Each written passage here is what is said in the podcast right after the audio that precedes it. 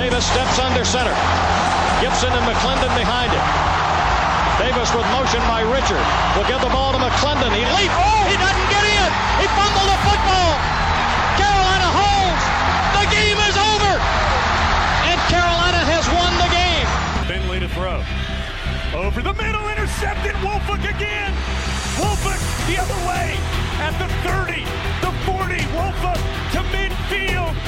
Myles Wolfolk with the pick. The heels on the doorstep of an enormous victory. Left side of the line. Hood standing to Williams' right. Williams gonna throw. One on one. Davis has it. Touchdown. Carolina wins. Carolina is the Coastal Division champion. Bernard fields it at the 26. Heading to the far side. Gio at the 35. Gio, he's at the 50. No, he's not. Yes, he is. Gio is going to take it for a touchdown. Are you kidding me? Connor Barth for the possible win. Snap, spot, kick away, high enough, long enough.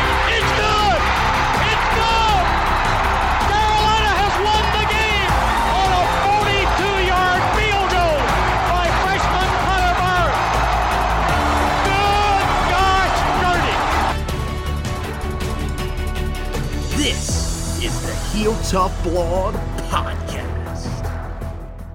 Hey guys, and welcome in to another edition of the Heel Tough Vlog podcast. It's Anthony Pagnotta back with you guys as always, and the quarantine interview series continues as we go back in time once again, this time to the 1990s, and we get to talk to one of, if not the most successful defensive lineman to ever put on a Carolina uniform, and it's Greg Ellis who is stopping by with us. And first of all, Greg, uh, you know, still still going through all the COVID 19 stuff. We're not out of the clear just yet, so I like to start by asking just how everybody's doing in your family, including yourself. You guys been taking care during this time? Yeah, yeah. Thanks for asking. Um, but thank God we're doing well. We, um, you know, we just doing the best we can do, dealing with the changes that we have to, to make to, in order to keep moving forward. We uh, we have three kids, and so you know it's different because it's, it's forced to do online schooling, and so yeah, we just take it all in stride.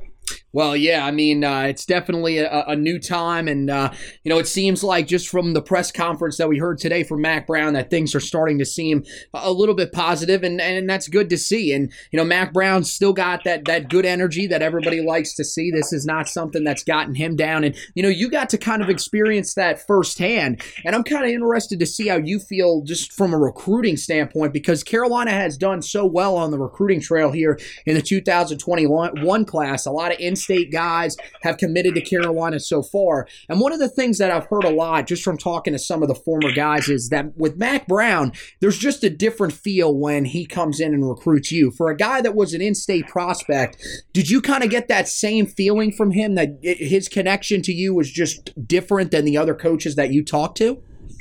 Definitely. Um, Coach Brown understands the importance of family.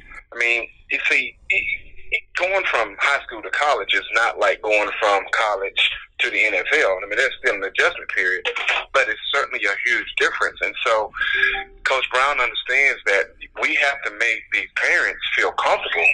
Um, if they don't feel comfortable, then odds are their son that they're not going to let them come here and play football. And they can say it's up to the kid, but you know the parents what they think weighs heavily into that decision, um, whether they go to your school or not go to your school. So Coach Brown really understands that, and Coach Brown understands the importance of winning in your own state.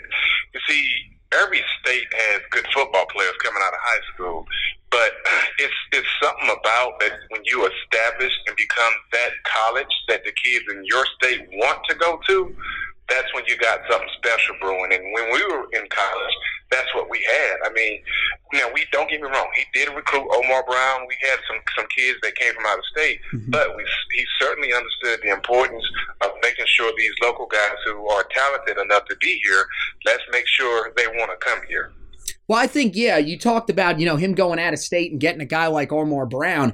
I think one of the things that people have to realize is that what you want to do is by getting some of these in state guys, building a good core and, and a, guy, a good group of guys that really sort of know each other and, and can communicate with each other well, it really helps when you have those types of guys that can help you to go out, especially in this social media era, and get these guys from the other state and tell them, look, you know, we're a really close group.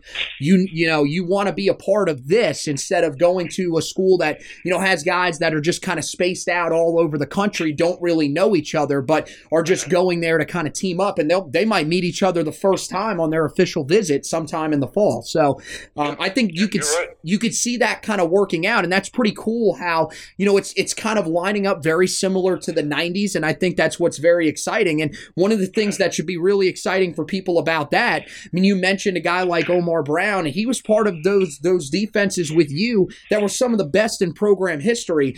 As someone who played on on those defenses, you know, did you know that you were part of something special at the time, or was that something that really didn't hit you until after you got off campus? I tell you what, man, our group, you I'm speaking for the kids who got there in 1993. You know, we were freshmen in '93, mm-hmm. and Coach Brown and his staff decided to redshirt the entire class. The, co- the closest guy that came close to playing that year was a receiver by the name of Octavius Barnes.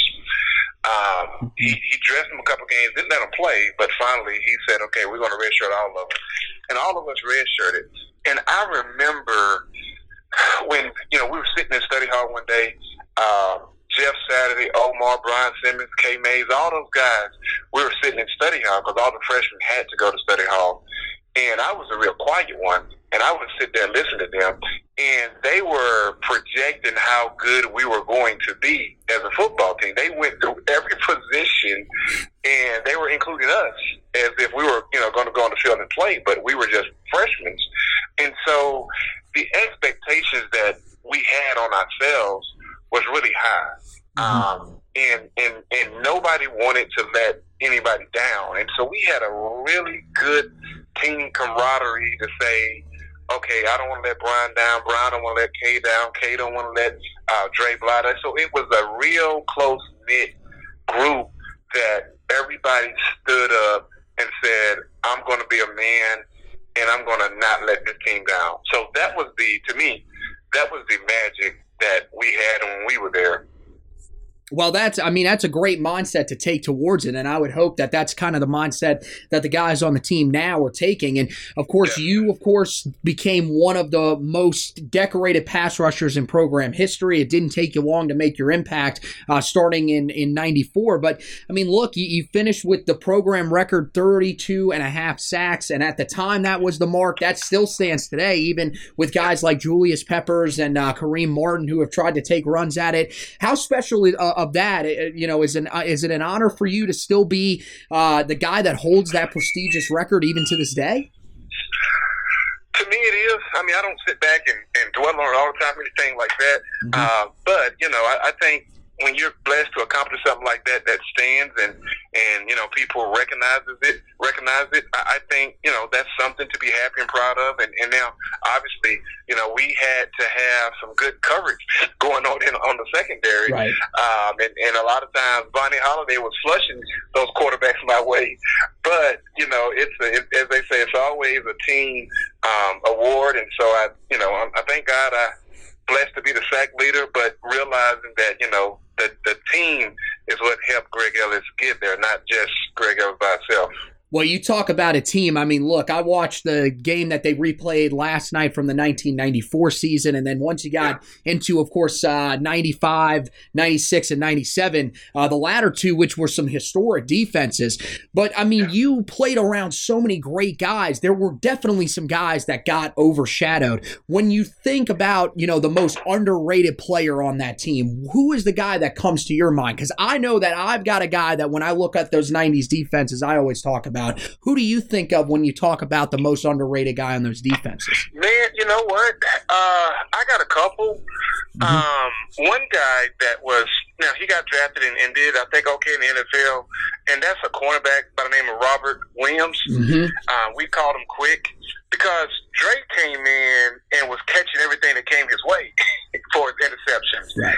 Uh, Quick, we call him Quick. Like I said, Robert was he he he may have been a, actually a better cover corner than than Dre was, but he you know Dre would take chances and gamble quarterbacks into into throwing his way, where Robert was just on his guy so tight, quarterbacks wouldn't even go his way. And then when he had a chance to make an interception, a lot of times he wouldn't come up with the football, but he would bat it down. Uh, that was one guy. Another guy uh, that that was, and we had a, several of them in my opinion, um, but one that stands, well, two that stands out. A guy by the name of Marcus Dow. Marcus was a, a good football player, um, and and he got in there. He made things happen. He wasn't wasn't the biggest guy, so he wasn't that specimen that you know you look at and see a Vonnie Holliday. Uh, but to me, I think my vote would have to go to a guy um, who's in '93 class, and that's a guy named Nate Hopgood Chittick. Nate his his NFL career kind of showed that you know he was over overshadowed uh, while in college because Nate went got drafted not drafted he was picked up as a free agent to St. Louis Rams at the time and played on some of those Super Bowl teams and so he stuck around for several years with them but wasn't even drafted and didn't start with us so I, I think Nate in my opinion was the guy that I would say he really you know kind of got overshadowed and, and kind of lost in there. But when he went in there, he did what he's supposed to do, made some plays here or there, um, a good teammate to be around, and, and had some talent because it showed when he got into the NFL.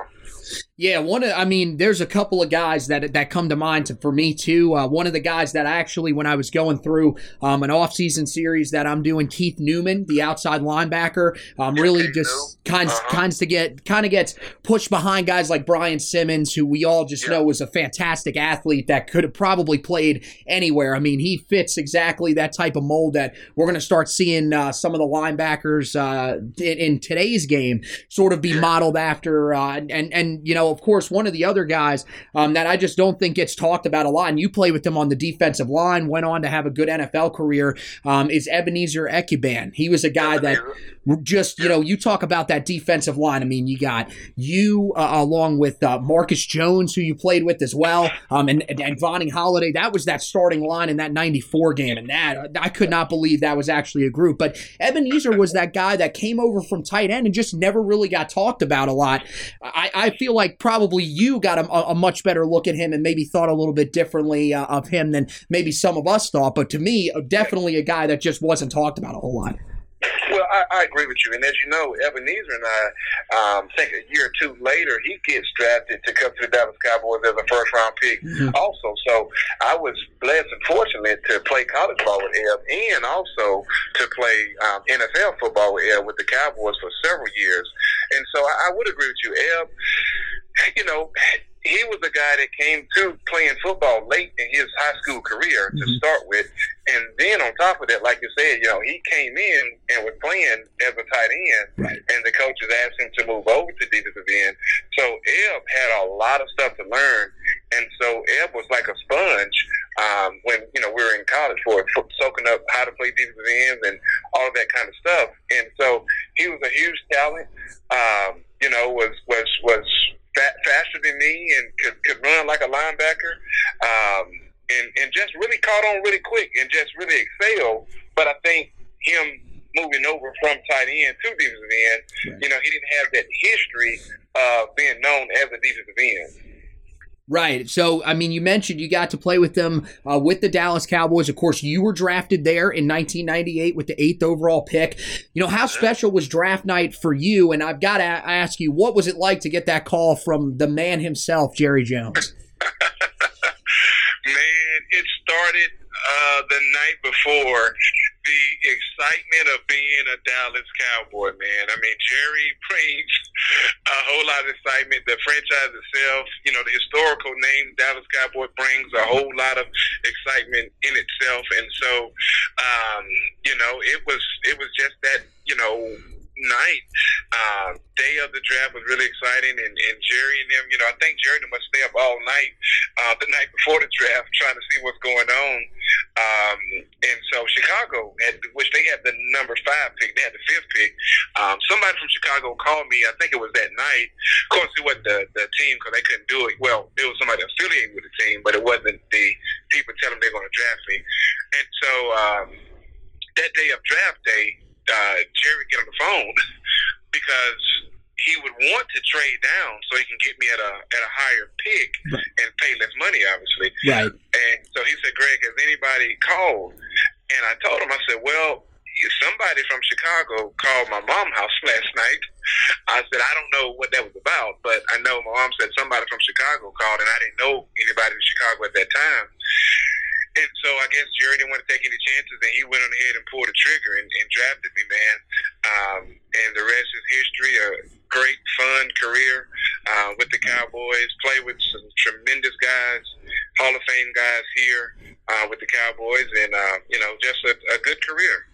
Well, yeah, I mean, you mentioned it. Uh, just a phenomenal career, actually, in Dallas. I mean, an 11 year career there, uh, able to rack up uh, 75 tackles for loss, 77 sacks. Now, of course, the first year that you were there in 1999, they didn't keep the tackle for la- loss stats for t- for uh, uh, on on the site that I looked at, so didn't want to mess that up. So we'll just leave it at that. Um, but I mean, look, the latter of those still uh, that still ranks third in franchise history. Only DeMarcus Ware, um, and I forget the other guy that's ahead of you in franchise history. Um, but a guy named by the name of Jim Jeffcoat. That's right. That's yeah, right. Yeah. Those are the only two guys ahead of you. So a, a really a historical career there. Um, you know, what were some of those memories really that stuck out for you in a time that you know maybe wasn't as successful as the era right before you got there, but was still a relatively successful era for the Dallas Cowboys? No, you're right. I mean, I remember though when I got drafted, I was in North Carolina in Durham, and we were, you know, I'd gotten picked, and so the reporters and everybody was there, and somebody asked me, they said, "What do you think about the Dallas Cowboys not making the playoffs this year? Because they didn't make it, you know, the year before I got right. drafted." Right. And man, they they were winning so much in the early '90s that I I remember telling the reporter, I said, "Man, they're they're the Dallas Cowboys. They're going to bounce back." And so I 100% believe that. And so I didn't we didn't win any or play in any Super Bowl games when I was my tender in Dallas, mm-hmm. but I just wouldn't imagine that would have happened. Uh, but you know, you got to take what you got. And like you said, we had some good seasons. Um, definitely had some good defenses. One year we were like we were number one in the league, and so we had some some good good teams, um, good relationships. Um, enjoyed my time there. Learned a lot there. Mm-hmm. Uh, one of one of the uh, several memories. Uh, one that stood out the most, well, I would say the most, but one that that stood out a lot was um, my second year, and we were playing uh, Arizona. We are playing Arizona, mm-hmm. and so uh, they're about on our two yard line, and they driving in to score, and so it's a big pile up. We tackle them, and the ball comes out. Well, I grabbed the ball, and it's like nobody from Arizona knew the ball was on the ground. Our safety by the name of Darren Woodson pulls my arm and telling me, "Greg, get up, get up, get up. Nobody touched you." And so, as you know, you can you can pick up a fumble if nobody touched you right. and get up and run with it. And so, man, I got up and took off running and was was blessed. And I really mean that word blessed to make it 98 yards for a touchdown.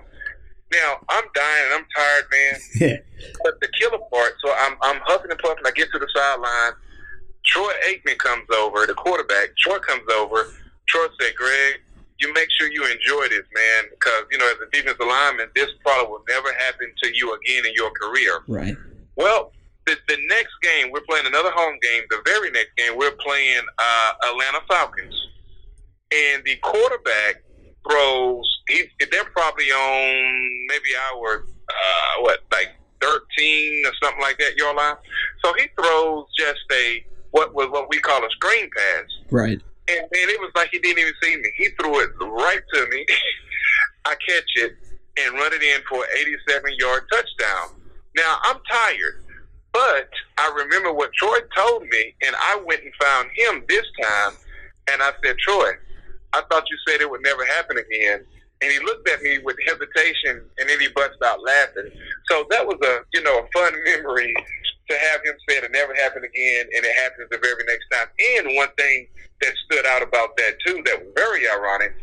as you know, my football number in college was 87, Right. jersey number, and that interception was for an 87 yard return. My pro number with the Cowboys Cowboys was 98, and that fumble return was a 98 yard fumble return. So that was that that stood out and for for will forever continue to stand out with me. That is a phenomenal story, and there's you know showing up Aikman. That's always fantastic. Um, as, you know, look, I'm I'm I'll admit this. Most people on the show know this from how long I've been doing it. I am a Giant fan. I, I do have to admit that. Oh, oh, But we do have kind of a cool connection because you got the opportunity to play under Bill Parcells, who did coach the Giants and got to Yeah. coach another pass rushing great that went to Carolina as well in Lawrence Taylor and really helped him to become the guy that he is. What was it like to play under Bill Parcells? Because I feel like you know, he was probably still very similar to that guy that we saw, but you know, for Dallas fans, it just doesn't seem like there's as much love for Bill as there as there is amongst Giant fans. What, what would you, was your experience under him like that? Bill came in with the, and he told us he came in with that nobody wanted, nobody took football serious, other than the owners, of course. Right. But for his players, he was like, man, these guys are they're too, you know, like to say, fat and happy kind of guys, and really not hungry to be good in football and all that stuff. But the thing. Um, after a couple of months him being there and after, you know, him seeing how hard we work in training camp and practices, you know, he told us, he said, guys, I thought you guys, I thought nobody here was serious about football and, you know, really didn't care about winning or losing. He said, but after I've, since I've been here a couple of months, I, I changed. He said, I, I know several of you guys are serious and you really want to win and go to the Super Bowl. And so I appreciate that. And so when, when Bill comes, nobody is a Bill Parcells guy Right. he, he he's against everybody, and you have to earn that. Now you don't earn that by trying to say, "Hey, coach, look at me." But you know, mm-hmm. when you think he's not watching, he's watching, and that's when you're earning it. You're not even know you're earning his trust and earning his respect. Um, but before Bill left there, um, he had a lot of guys that he had a lot of respect for, and a lot of guys, including myself, had a bunch of respect for him as well. And I wish Bill would have stayed. Him and Jerry would have worked it out for one more year because personally, I think that would have been the year that we would have won, went and won the Super Bowl because Wade Phillips came in that that year after Bill was fired, well, released, whatever they did, Right. but was no longer there, and we went thirteen to three. Probably, I think that's still the best record the Cowboys have ever had. I think Mhm. um, and we lose in the second round because we had a bye against Arizona. No, we had a bye and we played Arizona and we lose to them um, in that first round, I believe it was. Right. And so, you know, that no, no, no, no, no, I'm wrong. We played, we played you guys. That was the year. Oh, that yeah. y'all won the That's right. That's right. You guys won the Super Bowl because we beat you guys twice. And you guys had to come to us because you remember y'all went on the road to, to win the Super Bowl. Right. When went and beat Tampa and then played you guys the next week. Um, Yep. Yep. I remember that.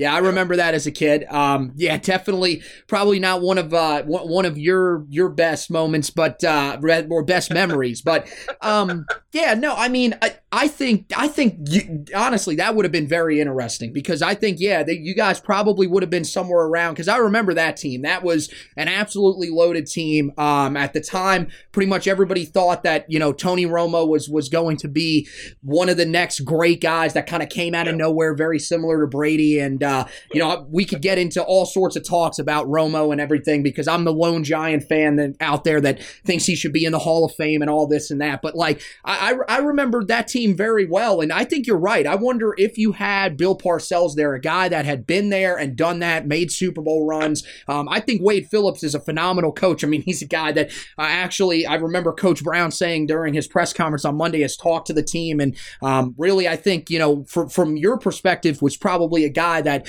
um, really helped you a lot because he was such a defensive minded guy. But I would think I, I wonder if it would have been very different. Um, but I mean, yeah, you know, let me, let me something. Right, yeah, go ahead. I love Wade. It, it's not. I'm not. It's not bashing Wade. right, Wade Right. was a good coach, but the team was made up of Bill Parcells pieces, if you would. And so Bill put Jerry allowed Bill to put the team together Mhm. the way he wanted to put it together. And so I, I think you know they would have one more year with Bill. I think things would have been a little different. Now, like you, you can't argue with thirteen to three. We just had a Right. uh, a wrong week to have an off week, if you would, when we played New York. And, and my, you know, New York, they did a great job. They, they, you know, they had to beat other teams other than us. Right. But I just still think if we would have had um, Bill, I think it would have went a little different, and not because Wade is a bad guy, but I think Bill is a long strategic coach, long term, big vision strategic coach, and I think we was right at that, to, right at the, the finish line to be able to eat the pie if he was able to stay that last year. But we had a great year with with Wade as well, as you know. Right. I wouldn't change anything about it. Also, if those two had met, uh, I think that the amount of shouting between both Tom and Bill uh, in that game would have been unbelievable because those are two of the angriest coaches that I have ever seen in my entire life. But uh, Yeah. both both guys are are phenomenal. It's awesome. I am assuming that um, Bill and Mack were a little bit different. Bill always seemed very angry. Mack Mack seemed very enthusiastic on the sidelines, but Bill Bill always seemed very angry uh, on the on the sideline. Was that kind of how Bill seemed, or was Bill maybe more energetic than we thought? It was just he always looked kind of angry. He was. He was. Sometimes he was what you saw. Sometimes he was just Yeah. like that. I mean, you know what? Yeah. and and and sometimes you know he would crack a joke with you and all that kind of stuff. But you know, Bill kept it real, and you know it was no no no doubt that you know he understood and wanted us to understand mm-hmm. understood that you guys are grown men, and the NFL is about winning and losing, and we got to win. And we win, you know, hey, it's a much better time. We lose, stuff got to change. Right. So, I mean, you leave the Cowboys in 08, you finish up your career uh, in 09 with the Raiders. Um, and since then, you know, you've been doing a lot of really great stuff off the field. I know that uh, you've helped in some movie production uh, of the movie Carter High, and you've also done some work as a playwright. You know, what, uh, how has post NFL life been treating you, and how did you get into the, the movie and, and, and playwright sort of sort of area? Man, I made in college. I majored in communication, Mm-hmm. And the type of communication I majored in led me to take a lot of theater classes. and so, I just I, I really developed a love for theater and film, and especially theater for stage plays um, there in college. Um, and so, when I got the opportunity, when I finished playing, I, I I wanted to do something to help people. And I think one of the best ways we can help help each other Mhm. is through entertainment. If I can put a positive message, and positive message doesn't mean you're going to laugh all the time, Right. but a positive message that would allow you to grow and to become a better person. If I can put a message like that in front of you and entertain you at the same time, you're going to retain that information that's in that message. And so that's what I do. That's what I enjoy doing. Um, and that's, you know, we, we kind of, I'm kind of, uh, well, um, I'm set back some now Right. because of the whole coronavirus because we had plays booked for this summer that we had to cancel. Mhm. But it certainly is an opportunity to reach even more people because I was approached um, about live streaming the, the, the, the production for this summer. And so we have a, a recording of it. It's not the best recording of it, but, you know, everything is clear. People can see each other. People can hear each other. And so we're going to live stream that pre-recording of our Juneteenth play. And um, so, whereas when we do it live, you know, you only limit it to how many people can get in that auditorium. Right. But by streaming it, you know, it's endless to up to people if they want to go there and, and purchase um, the pass to be able to see it. So, if I can give a little plug for Greg Ellis, if, if Yeah, if sure. hears this, man, please go to Juneteenth the play. Um, dot com. It's just Juneteenth. Juneteenth is a time where here in Texas, the Emancipation Proclamation went into effect 1863, Mhm. New Year's Day. Well, t- which freed um, was supposed to free the slaves throughout the country. Texas, being Texas, is going to do things their way, continue to practice slavery for two and a half additional years. Mm. And so our play, and then a guy named General Granger sailed into Galveston, Texas, and made the announcement that, hey, Texas, you have to free your slaves. And that's when they did it. it took place on June 19th, um, 1865. That's why it's called Juneteenth. So they can go to Juneteenth theplay.com and um, click the ticket button. Please get a ticket. Um, the show takes place, the live stream takes place June the 20th of this year. Um, I think it's 8.30 Eastern Time. So please get a ticket. It's only only costs $10. Um, so just, you know, want to encourage about everybody to go get that ticket, learn some history, and it's going to be funny. Um, I'm in there making a fool of myself in, in a very comical kind of way, uh, but everybody else are professional actors. Awesome. Yeah, that's great, man. Uh, Juneteenth.com. Make sure you guys go and uh, check that out. Yeah, that's that's great. And, uh, you know, that's. Juneteenth, not, not Juneteenth.com. It's Juneteenth the play. Juneteenththeplay.com. Excuse me. There you go. Okay. Um, yeah, just uh, it's it's good because you know during this time, I mean, we definitely need some positivity in our lives with everything that's been going on. So that's awesome. Uh, we'll definitely make sure to check that out. And uh, yeah, no, of course, uh, anytime that any uh, former players or anything have have a chance to shout something out like that, it's always awesome because you know we're definitely look to help you guys out. And uh, Gretton, you to get getting to see you acting, I think that is something that everybody can get on board with. Even probably Mack Brown, I think he'll be locked in to watch that yeah. as well. Yeah. So uh, hey, Greg, thanks so much for joining us, man. This was fantastic. Um, you know, it was awesome getting to catch up with you, talk about your career and uh, some guys that, of course, we we all love. You know, uh, both at the uh, college and NFL level. So uh, make sure you stay safe during all of this. Uh, we're still, you know, we're starting to see some restrictions get lifted, but it's still a time where we need to be a little cautious. But we look forward to being able to see and, and keep up with everything that you're doing with the play coming up. and of course, we hope to talk to you down the line, man. So stay safe right now, and we'll talk to you, okay? Okay, thank you. Take care. All right. All right, uh, bye bye. All right, so that is former Tar Heel defensive lineman Greg Ellis stopping by with us. All right, again, JuneteenthThePlay.com is where you can go uh, to check out everything that he's going to be doing this upcoming summer. That sounds like a really exciting event, and we're going to hope, uh, hopefully, we'll be able to uh, give him a little bit of publicity with that and get him a chance to uh, get a few viewers on there. Uh, that's a pretty cool thing that they're doing there, and uh, really interesting story that you guys will be able to watch. again, we'll probably share some things on our page Make sure you check that out at, at Heel Tough Blog on Facebook. That's the uh, page handle. Same thing on Twitter at Heel Tough Blog. And of course, for me, you can follow me uh, at HTB Anthony on Twitter. Uh, right now, we encourage you, of course, to go to the website, HeelToughBlog.com. We've got you covered with all sorts of great stuff on the website. I'm actually going to put this uh, one out. I'm going to move this one up because we've got some things that I talked about in there, and I do want to give you guys a little uh, a, a little bit of an insight on what we heard from Mack Brown on Monday. This will come out. This podcast will come out on Friday. I'm going to put this out. Um, so you will be hearing this somewhat relatively uh, close to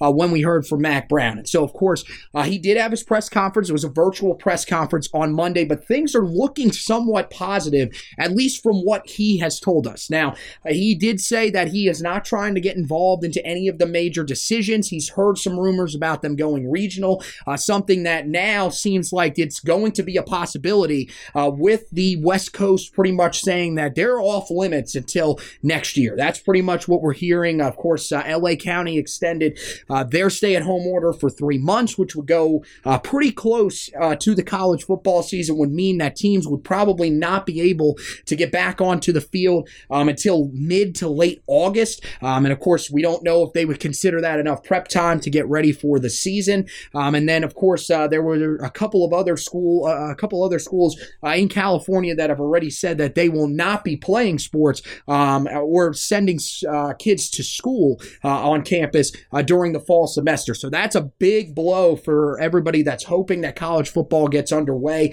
on time or uh, at all during the 2020 season. But they did say, and it seems like the NCAA is kind of on board with this, they will allow teams to play regionally if it works out that they are, are able to allow those Coast teams to play, and the other schools do agree to let those schools go on and, and, and play their seasons without them. Uh, luckily for Carolina, as of right now, they do not have a West Coast trip this season, so they don't have to worry about playing any of the teams out west right now. It looks like they're pretty safe. Everybody on their on their schedule still seems to be um, sort of looking towards playing in 2020 now the thing is, is again, we've talked about it so many times with them potentially cutting the schedule down, moving it to uh, mo- moving it to the spring. Um, again, Mack Brown addressed those in his press conferences. He says that uh, he he doesn't have any extra information. He says that as of right now, uh, he's kind of just rolling with the punches. Everything that he's hearing from Bubba Cunningham, he's just kind of rolling with, um, and that feels like what he's you know going to be doing for the rest of the time. He said that he's feeling somewhat positive that Carolina will be on on the field for the 2020 season. He did say that the coaches will be returning on June 15th. That's at least the plan. And then from there, they would try to get the players back on campus sometime in early July and open up uh, fall practice, excuse me, uh, sometime in August. So uh, it still looks like this is a possibility. Uh, the thing right now to do is just keep a positive mindset. Uh, right now, it seems like the social distancing has worked. Um, we don't know if there will be another period coming up where we are going to have to go back back through that again. Uh, we hope not, of course, but you know, you just really don't know. The thing you should do right now is just continue to listen to your local officials on what you're supposed to do.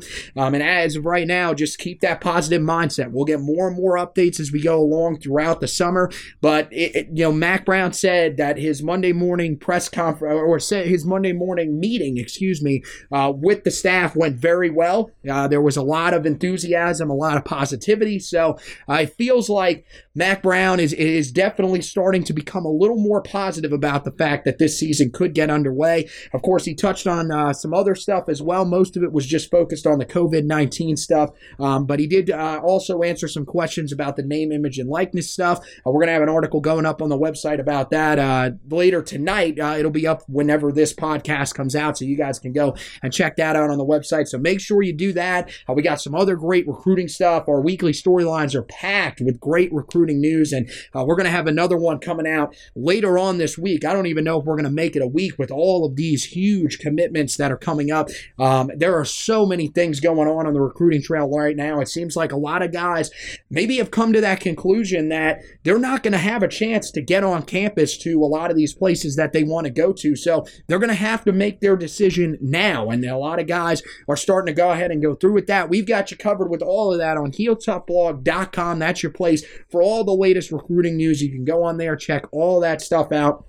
We've had, we've got you covered, um, and of course we've got you covered uh, for everything as we lead up to the season. More uh, m- more news on whether or not the team will take the field, and once we find out if they're going to take the field, we'll have uh, we'll have all the previews for you. Uh, we'll have the position previews that's coming up later on, and of course right now we've still got the off season series going on. So make sure you check that out. Greatest players to ever wear uh, each jersey number. We're going uh, from one to ninety nine. That's really cool. One through ten is up as well well as uh, actually later on today, from when this podcast will be published, uh, you'll be able to check out the uh, 11 through 20. That'll be a fun one as well. So make sure you go through, check out all of those, heeltoughblog.com. For the podcast, make sure that you go through, if you could, rate, review, and subscribe to the podcast. That would be great. Um, rating and reviewing just kind of helps us to move up the ranks so that fellow Tar Heel fans can find the podcast. They can listen to this great interview with Greg Ellis. They can listen to all the other great interviews with guys